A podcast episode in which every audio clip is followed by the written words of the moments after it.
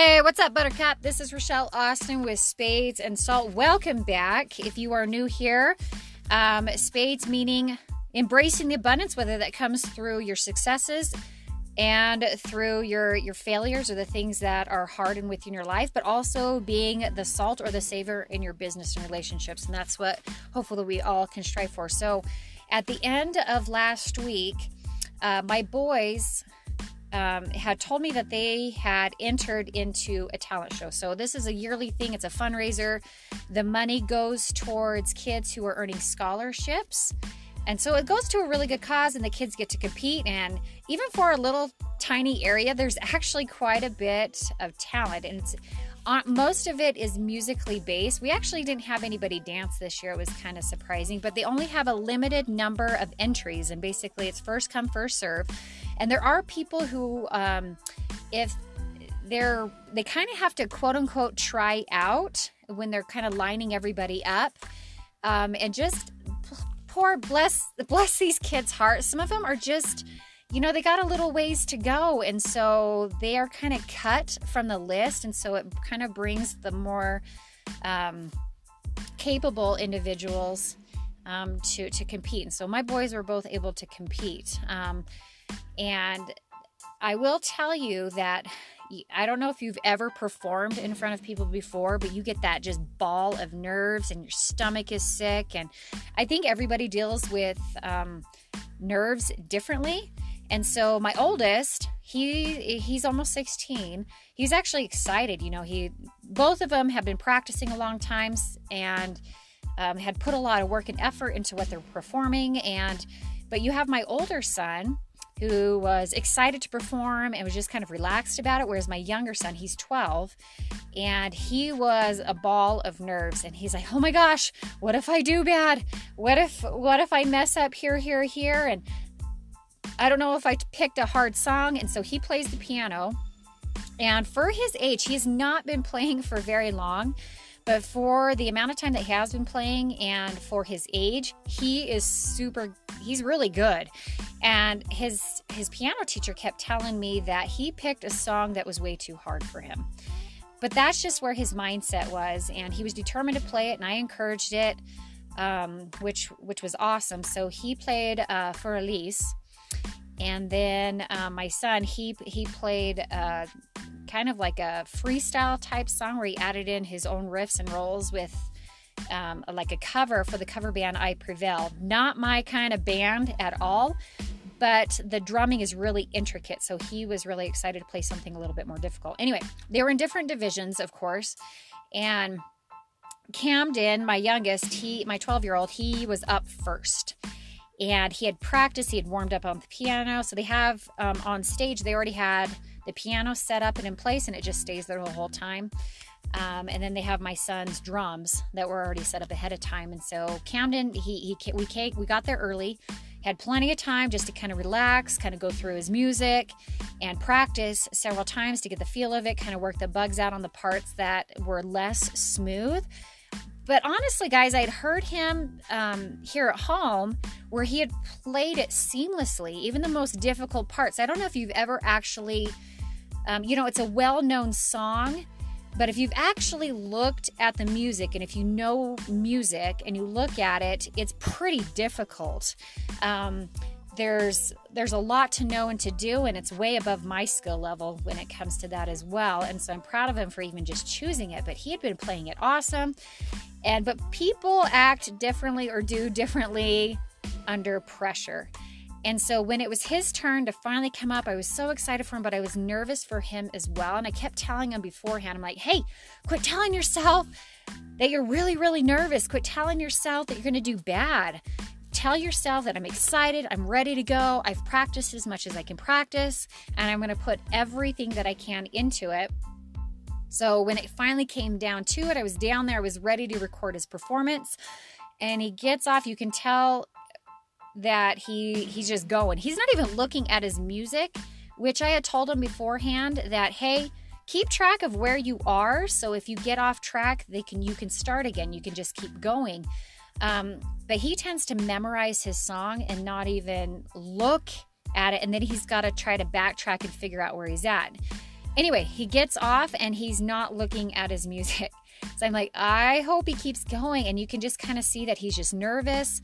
His breathing is weird. Um, and he he's going along and all of a sudden he hits these parts um, in the in the middle of the song that are a little they're a lot more intricate a lot more fingering um, going on um, and he's pretty much all over all over the piano um, and his keys and he he starts stumbling a little bit and then he pauses and he tries to get on track and i could tell that he's flustered but guys here's the thing he finishes the song right and you're supposed to bow at the end. So he finishes and he gets up and he runs off the stage pretty much. like, oh crap.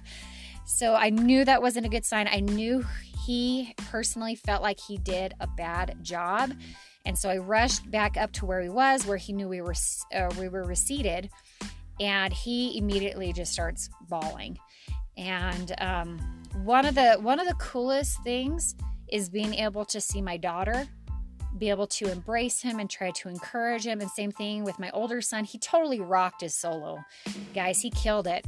And he um, was just having fun. And you can tell that he was having fun up there. And, you know, he came out and, you know, understood that, you know, my, my other son, Camden, he was not he was he was devastated for the rest of the performance. And he you know we still had like an hour or so to go before we actually ended and he was just distraught throughout the rest of it. And i felt so bad. I wanted you know i kept telling me hey dude you actually did way better than you think you did. You rocked it. It doesn't matter what the outcome was. But he was so determined to do well that when he messed up it just kind of rocked his thinking and that was it for the rest of it. And so um, me trying to get him to switch his thinking and be able to understand that no matter what, he did an awesome job.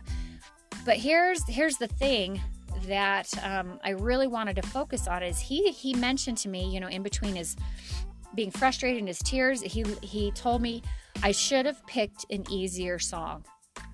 And I want to tell you what I told him because I want you to think about this wherever you are is I told him, I was like, literally, don't ever play small. And I know pun intended, right? Haha, whatever. But don't, you know, I'm like, don't ever pick the easy way out. Don't ever pick the easier song. And he didn't know uh, what his piano teacher, um, his instructor had been thinking. She came up and told him, like, hey, you picked a way harder song than I, than most kids who've had your lack of lack of um, practice, uh, lack of I don't know, just the lack of time to be able to put into a song like that. But because he was so determined, she encouraged him to do that, and so did I. And, and he was kind of shocked that he felt or that she felt that way, that it was too hard of a song. And she's like, "You did awesome. You did great." Um, I want to tell you, at the end of the day, we can only pat ourselves on the back so much. And at the end, I'm like, you know what? He just has to accept the fact that what is done is done. He did great, whether he believed it or not, and that he needs to understand that, hey, this is not the end. Guess what? So he didn't win, but I will tell you that his song was more complicated um, than the other piano players that were, you know, the other pianists and, and their music. But he wasn't chosen, you know, but they didn't understand the circumstances and what was going on. But he was not chosen. He did not win. And he, of course, he was devastated for that. Um, but, you know, we have a couple of choices here. And I tell him, you got a couple of choices.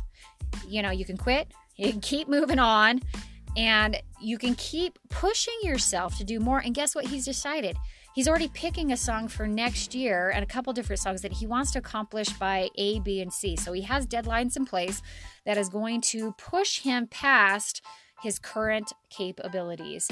And I was really, really proud of him for I don't care about the win. I, I, I actually believe that sometimes the loss teaches us more than the win.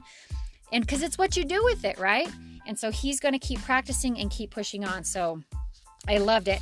Um, in the book, As a Man Thinketh by James Allen, so many goodies in there. Um, but I want you to, wherever you are, if you have experienced fail, which I have a ton, we can either, you know, and if it's the right time to quit, then quit. I mean, if it's not, if it's not taking you to your goal, to your end game, then absolutely change directions and choose something else. But if it's your dream and you're constantly thinking about it, it's where you need to go, keep pushing for it. You know you need to keep going. Um, and so you guys, you could probably have heard this before, and I honestly turned to it knowing I would find some great stuff in here in his book. Um, but you probably heard this before, but he says that men are anxious to improve their circumstances, but are unwilling to improve themselves. They therefore remain bound. A man, the man who does not shrink from self crucifixion, can never fail to accomplish the object upon which his heart is set. Bam! That is as true as of earthly as of heavenly things. Even the man whose sole object is to acquire wealth must be prepared to make personal sacrifices, great personal sacrifices, before he can accomplish his object. That is in all things, whether you are a beginner piano player moving up and desiring more, whether it's with your health, whether it's with your family, whether it's in your religious calling whether it's in your political station, whether it's in your employment, wherever you are at, great personal sacrifices have to, you have to, we have to be prepared to make those things. And so I would say level up your game, level up, don't quit, and don't ever play small.